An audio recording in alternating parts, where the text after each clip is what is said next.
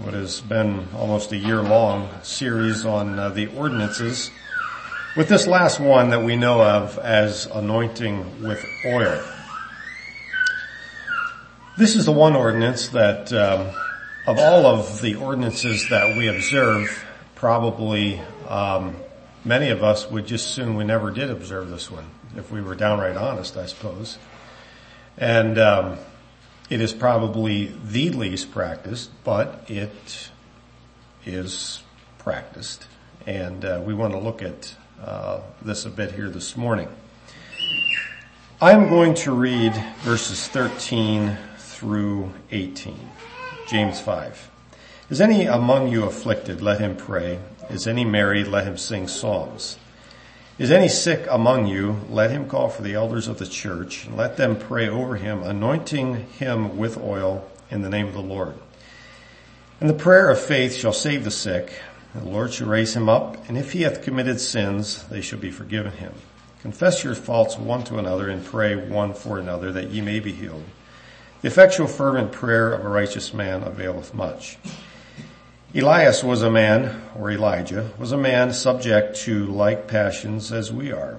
And he prayed earnestly that it might not rain, and it rained not on the earth by the space of three years and six months. And he prayed again, and the heavens gave rain, and the earth brought forth her fruit. And we'll stop reading there. Sorry about that.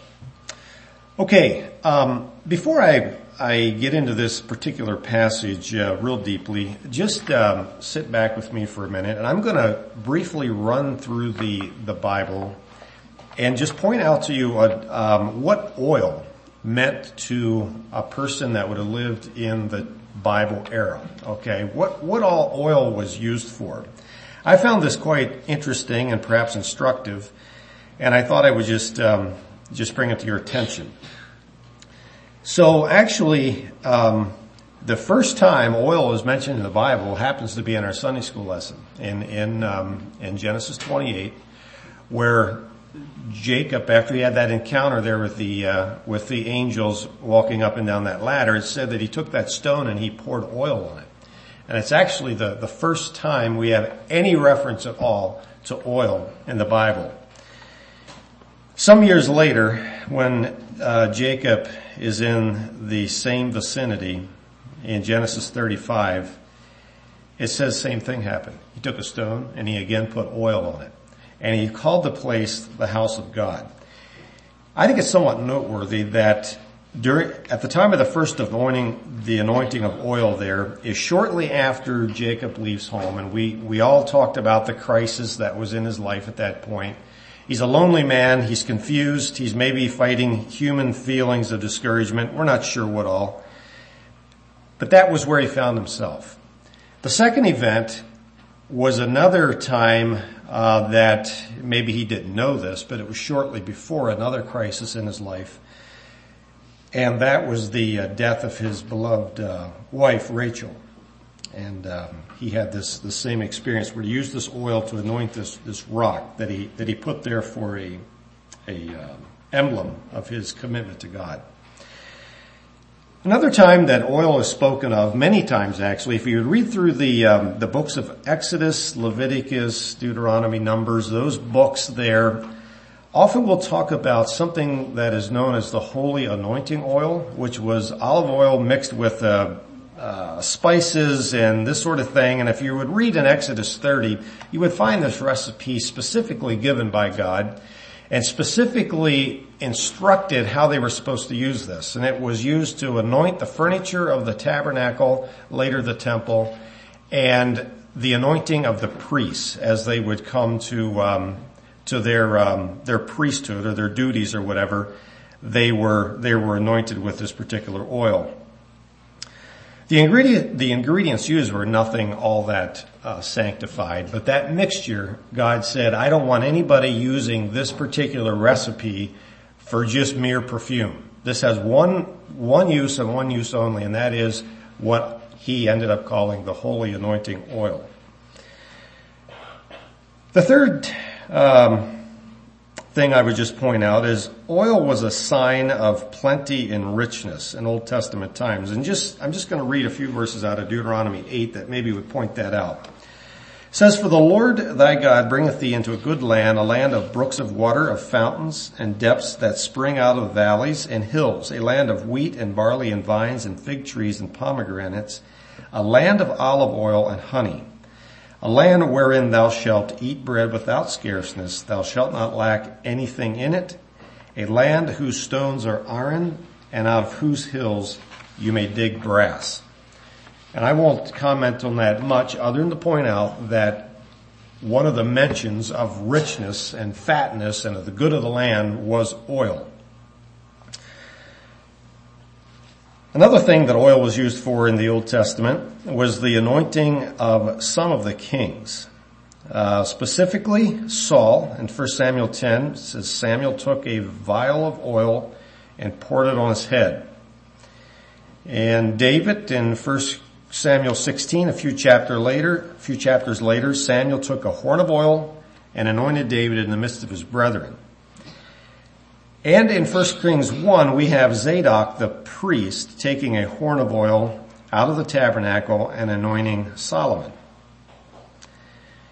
The next book, in 2 Corinthians 9, we have Jehu that was specifically anointed to judge and annihilate the house of Ahab. Now it's noteworthy that um, those were the only four kings that we specifically have mentioned that were were anointed, and I could not come up with any any satisfaction as to whether it was God's plans plan that all kings should be anointed or um, why these particular four. But this this is the record, and that's that's we'll just leave that at that. Another thing that oil um, was in the Old Testament, it was a very common essential of life. And I use basically anecdotal reference to uh, come to this conclusion. But think of think with me in 1 Kings 17, whenever um, Elisha, I believe it was, it was Elijah. Boy, now I got my shuz and my juz mixed up. But anyway, one of those prophets he had this. Uh, do you remember there, there was the famine in the land, and um, and the um, brook had dried up, and and the prophet is looking for um, something to eat.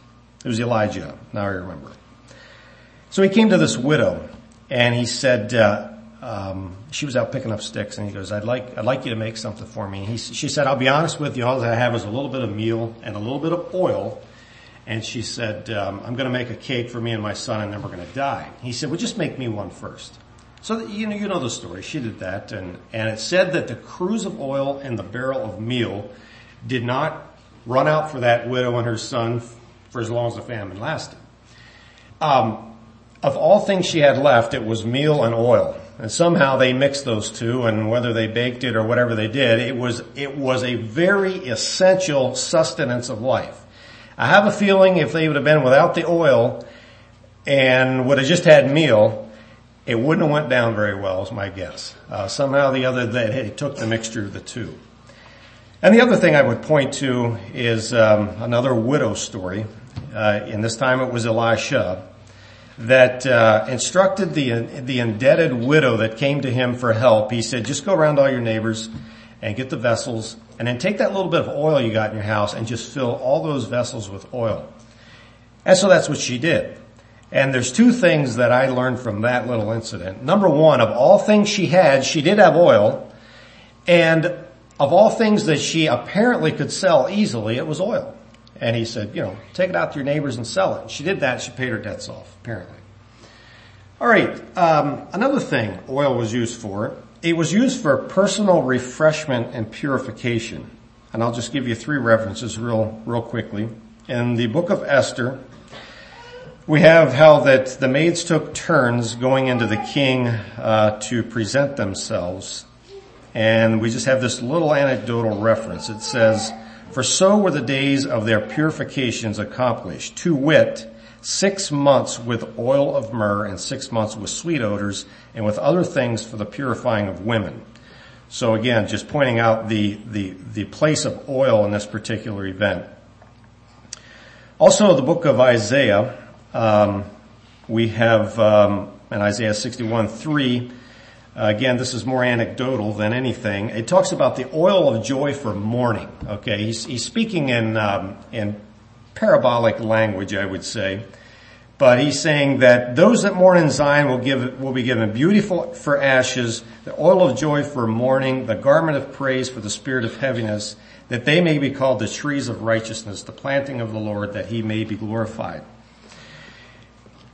And then I would uh, also point out that David, after he learned that his son had died, you remember that, that son that he and Bathsheba had had together and Nathan had pronounced its demise.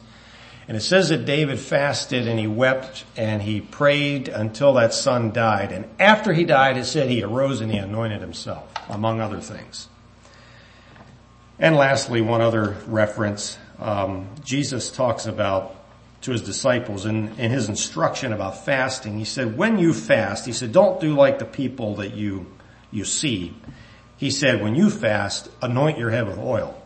In other words, um, obviously that's, that was a, um, something people did to personally refresh them themselves and a little like us, I guess, putting on a daub of aftershave, I guess, you know, so. So we do have those, um, those particular, um, anecdotal references as well.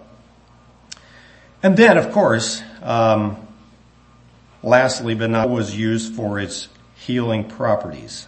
And again, I refer to the book of Isaiah, where he again, in somewhat parabolic language, he's talking about the the um, the nation of Israel. He said, "From the sole of the foot even into the head, there is no soundness in it, but wounds and bruises and putrefying sores. They have not been closed, neither bound up, neither mollified, and our Bibles say ointment, but you could use the word oil in there as well. And of course, the very, very familiar story of what we call the Good Samaritan story, where the Good Samaritan took oil and he poured into the wounds of that man that day that he found by the road. That leads us now to our text, and um, again, we have the connection between oil and physical illness. There's only one other time in the in the Bible that uh, it is talked about that people were specifically anointed with oil and were healed, and that is in Mark six, where Jesus sends out the twelve. And here's what it says they did: they cast out many devils and anointed with oil many that were sick and healed them, it says. And from the context, one would, um, one would deduct that this anointing was, with oil wasn't like, well, where's your bruise? Let's put some oil on it. It was more, there was many and various ailments and the anointing with oil was very symbolic. What can we learn from, if we take all these references now that we, that we refer to, if there's one common theme we can pull out of it, is that oil to the Old Testament reader and perhaps New Testament reader too was such a, an essential of life. You, you take oil away from the man and he couldn't, he couldn't take care of his wounds. He couldn't smell good anymore and he couldn't eat. He just, he was in a real jam if he didn't have oil. And he couldn't anoint his, his kings and his priests. It was such a varied and, and a wide array of things that oil was used for and it was such a, um, it was just a treasured part of life. And perhaps that is, if we, if we take that to the symbolism of oil, perhaps we can, we can draw from, you know, what, why do we use oil whenever we anoint the sick rather than, I don't know what, water or whatever.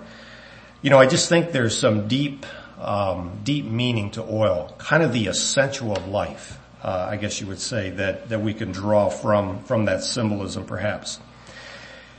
I would like to quickly just um, talk about how the anointing with oil has been used or applied um, historically, how this scripture has been applied historically, and it won't take me long to tell you. Um, historically, outside of this particular uh, passage in James, where we have this this little piece of instruction, we can't really find any event in the New Testament where Paul or Peter or, or somebody outside of the 12 disciples there and that what I just referred to, that actually anointed someone with oil that was sick. It, it's just not, it's absent. We don't really have any, any evidence that anybody did that. It's also interesting that there is, um, we of course being from Anabaptist background, um, I'm always interested to know how they uh, would have applied the scripture, and there is no reference to the Anabaptists doing this at all in any way uh, in Europe or in North America until about the mid 1800s. My research leads me to conclude that probably the reason that was is because in the Catholic Church, which is what the Anabaptists of course came out of for the most part, the anointing with oil had become very much of a, um, well they called it, uh, well, there were several different things they used it for, but one of the applications was what they called extreme unction, was where if a person was on his deathbed, he was anointed with oil as sort of a last rite, um, whatever. I, am not exactly sure. I didn't study it much, but um, if you want to get into the nuances of it, um, the oil had to be blessed by a priest. Um, it was it was seen as something that could forgive sins. Uh, sometimes the oil was applied, sometimes it was touched, sometimes it was consumed. Anyway, I can I can well understand why there was perhaps a um, um, perhaps the Anabaptists in the past did not practice practice this even the way we would because of the connotations that were were um, yeah attached to it. So the question could be raised: Why, in the mid 1800s, do we begin to have record that um, people in our churches were practicing this. And there may be several reasons. But my conclusion is, according to what I have read, is there probably during that time was a renewed interest in, in the Bible, and studying the Bible and practicing the Bible, and uh, this this particular um, passage found it, found a an outworking, I guess you could say. So for the last few minutes here, I would just like to just simply go through these verses here we read in James. See what we can deduct. What can we simply deduct about this particular ordinance from this simple passage here in James? I first of all want to um, just point out that if you would just sit down and you read through the book of James, and it wouldn't take you that long, you probably could do it in a half an hour, you would quickly um, conclude that James is a writer that emphasizes practicality and simple Christian living. Uh, not a lot of theology in um, in uh, James's book here, and he's very heavy on a Christianity that works. He says that you qualify your righteousness by the observable fruits that are expressed in your daily living. And so that kind of gives the tone of the book of James. So in verses 13 and 14, I think what James is saying here is that there are appropriate activities for certain human experiences in life, and all these activities have to bring glory to God.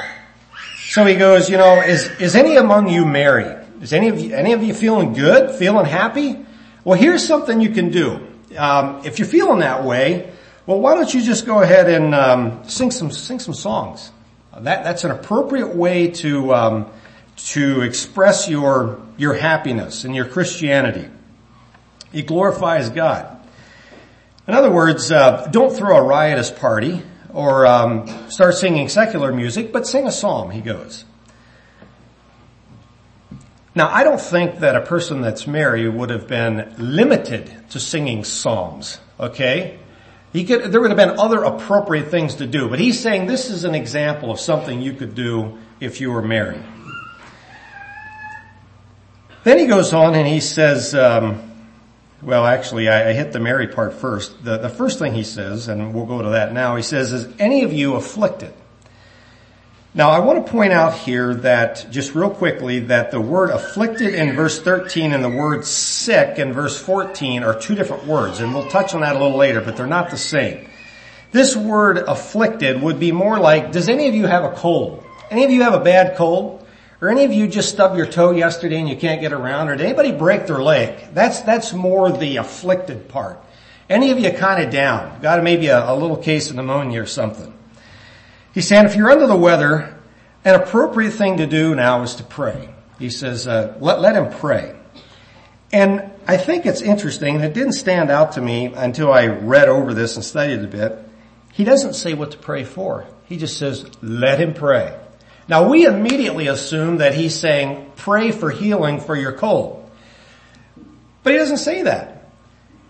That would be an appropriate activity, but it could be, you know, I'm kind of housebound here for the next week and I can't go to church because, you know, I'm, I'm sick. I can't really do much. I'm not feeling well. I'm running a bit of a fever. Uh, what better activity if you're sick and you can't do much else anyway is to pray. And you know what? You can pray for yourself, but you can pray for Warren too while you're at it. Or anybody else that comes to mind that need, might need prayer. That is an appropriate activity for, um, for a time when you're sick. Alright, now let's go to the, to the next thing. Then he asks a question, is any sick among you? Alright? And now I mentioned that there's a, uh, there's a difference between the, the afflicted and the sick in verse 13. So this, this thing of sick would suggest a, a chronic illness. I mean, we're, we're, we're down now. I mean, we're, we are, we're laying in bed. We're maybe, um, you know, maybe there's a question just how this thing could go. Um, it's more than a bad cold now. There's, uh, there's, this is a real, uh, this is a real sickness now. And so he says, in this season of life, he said there's an appropriate thing to do here too. And so let's, uh, let's just uh, go down through here and just see what he says is an appropriate response. So he says, let him call. Alright? So, um, there's a condition here that this person that is sick is apparently not unconscious. It says he must call. The person must be responsive enough and with it enough to make this a personal choice. And it would, by implication, uh, we could conclude that this person is an adult, or at least um, um, he he is matured enough in his life to understand exactly what he is calling for. And then he says, "Let him call for the elders of the church."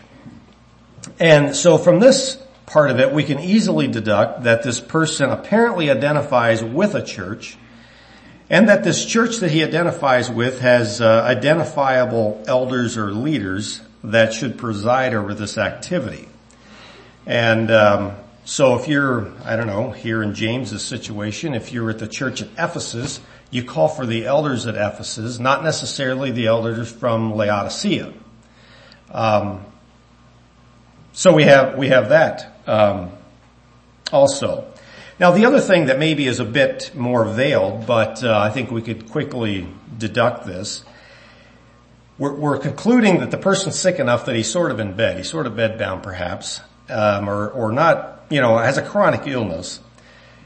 And he's calling for the elders to come. And so it would, it would imply that this is probably somewhat of a private affair, that it's the sick man and the elders and maybe his immediate family or something, but there isn't a lot of fanfare going into this. This is somewhat of a private, um, private affair, we could conclude perhaps. And then it says that the elders should pray over him, anointing with oil in the name of the Lord. Now it is, it is interesting to me that prayer is the first thing that's mentioned. They should pray for him. And it also mentions that in this anointing process that it, that the person should be anointed in the name of the Lord. And then, um, just getting ahead of myself just a little bit, James, this is the, this is the only little reference James makes to the anointing. He doesn't wax long or even say how much oil or how the oil should be applied necessarily, but he waxes really long on the prayer part of it. So we can quickly conclude that it's the prayer that matters and that the oil, the anointing with oil is purely a symbolism of the prayer and the, the uh, intention of this particular person. So the oil is, doesn't necessarily, in other words, um, I think what James is saying is don't go anoint the man and forget to pray. Let, us make sure we pray. Let's pray for this person because that's ultimately what's going to fix this man's problem. So let's just recap. What are the fundamentals of this ordinance? All right. Prayer. Prayer is, the, is, I'm going to say the number one fundamental. There's a strong emphasis on coming to God in prayer about the illness at hand. He also talks about praying in faith in verse 15. He said, the prayer of faith shall save the sick. You know, what does that mean? Does that mean if the sick doesn't get well that our faith was lacking? Well, I think we would be doing injustice to the scripture to say that that couldn't be the case. We gotta be honest enough to say that that perhaps could be the case. However, we also have to have the faith to accept that what we may wish for and what God would desire could be two different things. Paul wished to be healed and he prayed fervently to God more than once to be healed and it didn't happen. Now did Paul lack faith? Paul actually, through God of course, healed some people, right? And Paul couldn't doctor himself. Well, it wasn't a lack of faith. We can say that pretty, uh, pretty um, with some pretty hard evidence on Paul's part. And so I would I would just caution us not to um, a let's not approach this ordinance without faith, but then let's not beat ourselves up if things don't go the way we think they should have gone, because indeed we have to have the faith that whatever happens, this was God's will. Also in verse 15, it talks about the Lord raising this person up. The healing will be of God no matter how, when, or where this happens. Um, think about, I think it was Martha's response at the grave of Lazarus. Lord, I know, I know he will be raised up at the last day. Um, and we all know that, don't we? Even if a person dies, he will rise again. All right. So what about this part? if he has committed sins, they shall be forgiven him. This is probably one that if you take this verse by itself, you could really run places you shouldn't go with it. I think we really need to go down to verse 16 uh, to to qualify this this sins be, being forgiven part. In verse 16, I have a, a Greek um, New Testament at home where it takes the actual Greek words as they are written out in the Greek and gives you the exact English word underneath there as it's written out. And so it, it reads backwards sometimes and a little confusing, but it, that's the way the, the writer did this. In this particular verse, there's the word therefore that is missing in our King James Version.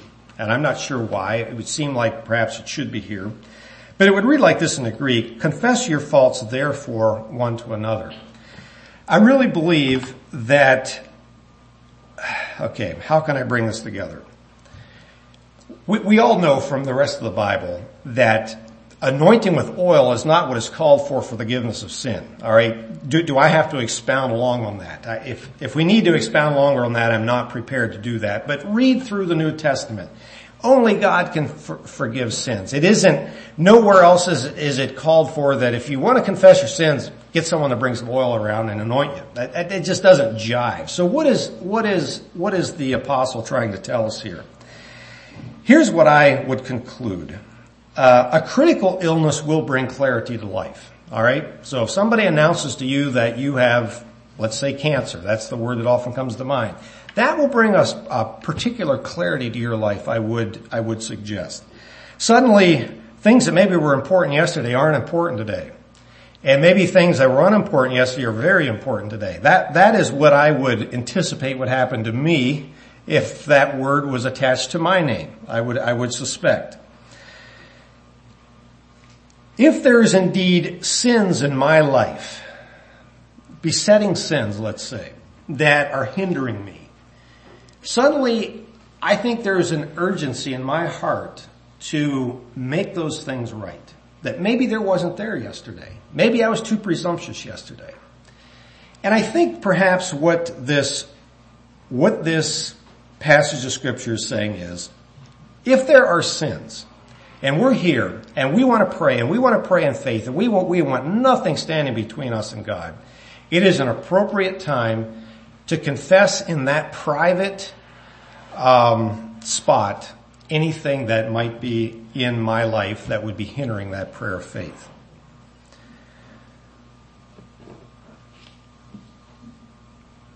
Now, if you have different uh, different thoughts on that, uh, I would be quite in, interested and eager to hear.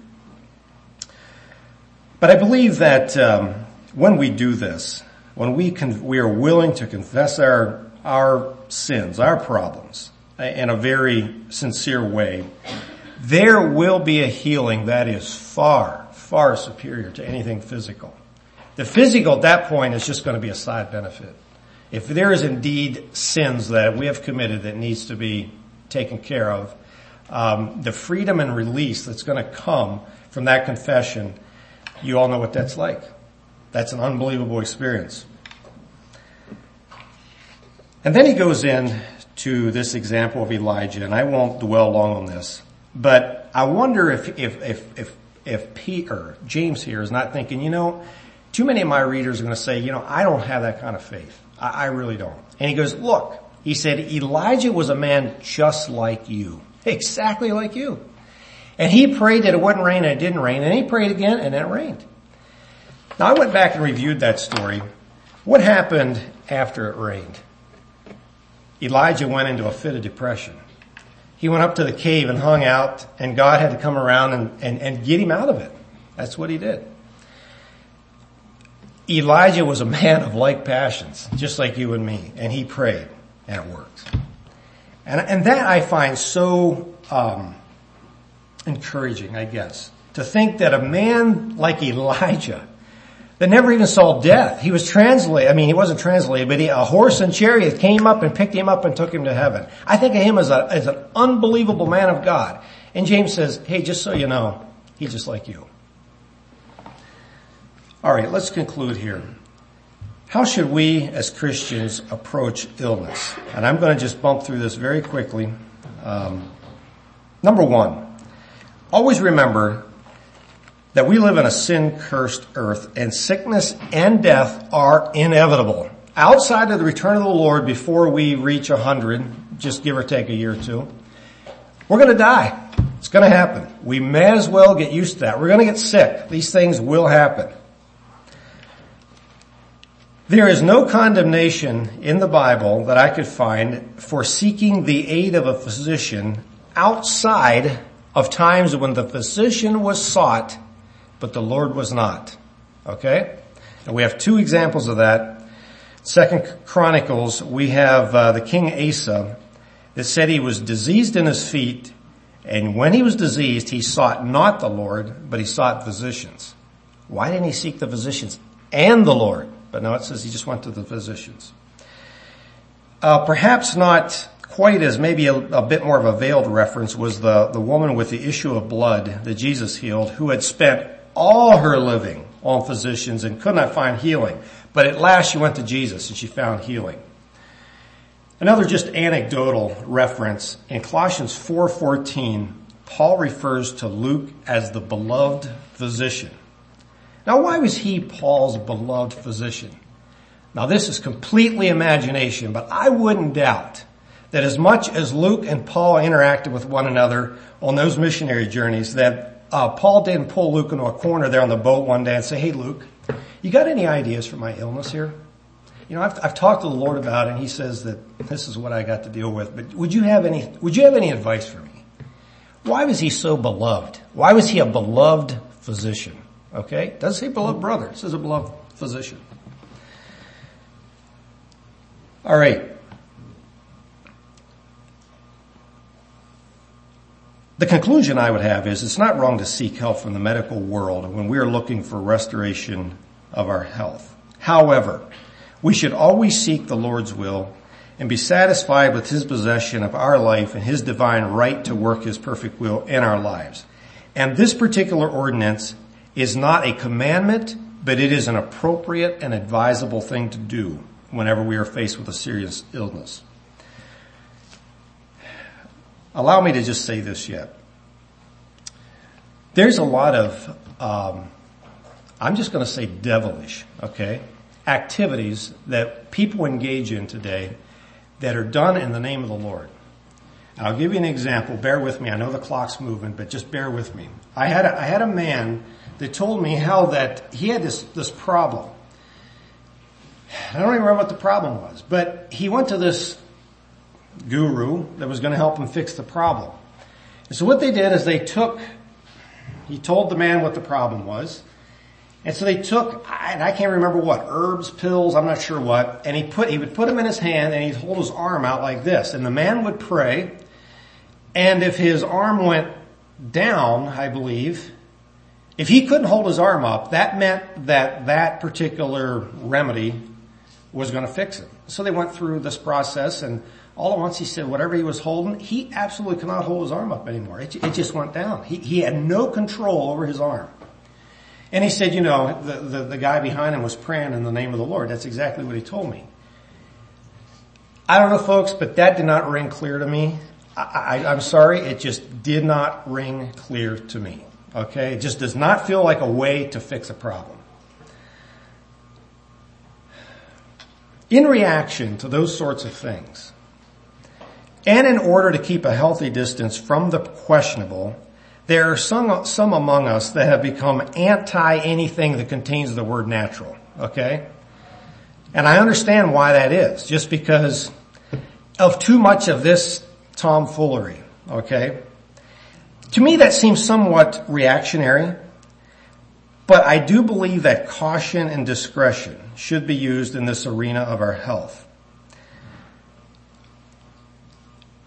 And I just would say this. I'm not against natural at all. In fact, at all. I, I, believe there's a, there's a, there's a place for those types of things. But when remedies that we seek out contain words like energies and radionics and homeopathy and these types of things, we do very well to sit up and take notice. We, we really do. If you need more information on that, I would, I would advise you to, to take Nolan Byler's book, The High Cost of Holistic Healing and read it. Very small book. And I'll, and I'll tell you this, before you, you prejudge it because Nolan is a medical doctor, don't do that. He's very fair in that book. He's very fair and um, a very good read. And I would I would uh, strongly urge you to read that if you have any further interest in that. I've kept you long enough. I hope that this um, this small um, exposition on this uh, anointing with oil has been helpful. I hope our look at these seven ordinances of the Mennonite Church has been helpful. I hope that it has grounded us more deeply in the Christian faith I hope it has helped us to appreciate the Bible more than we had some months before.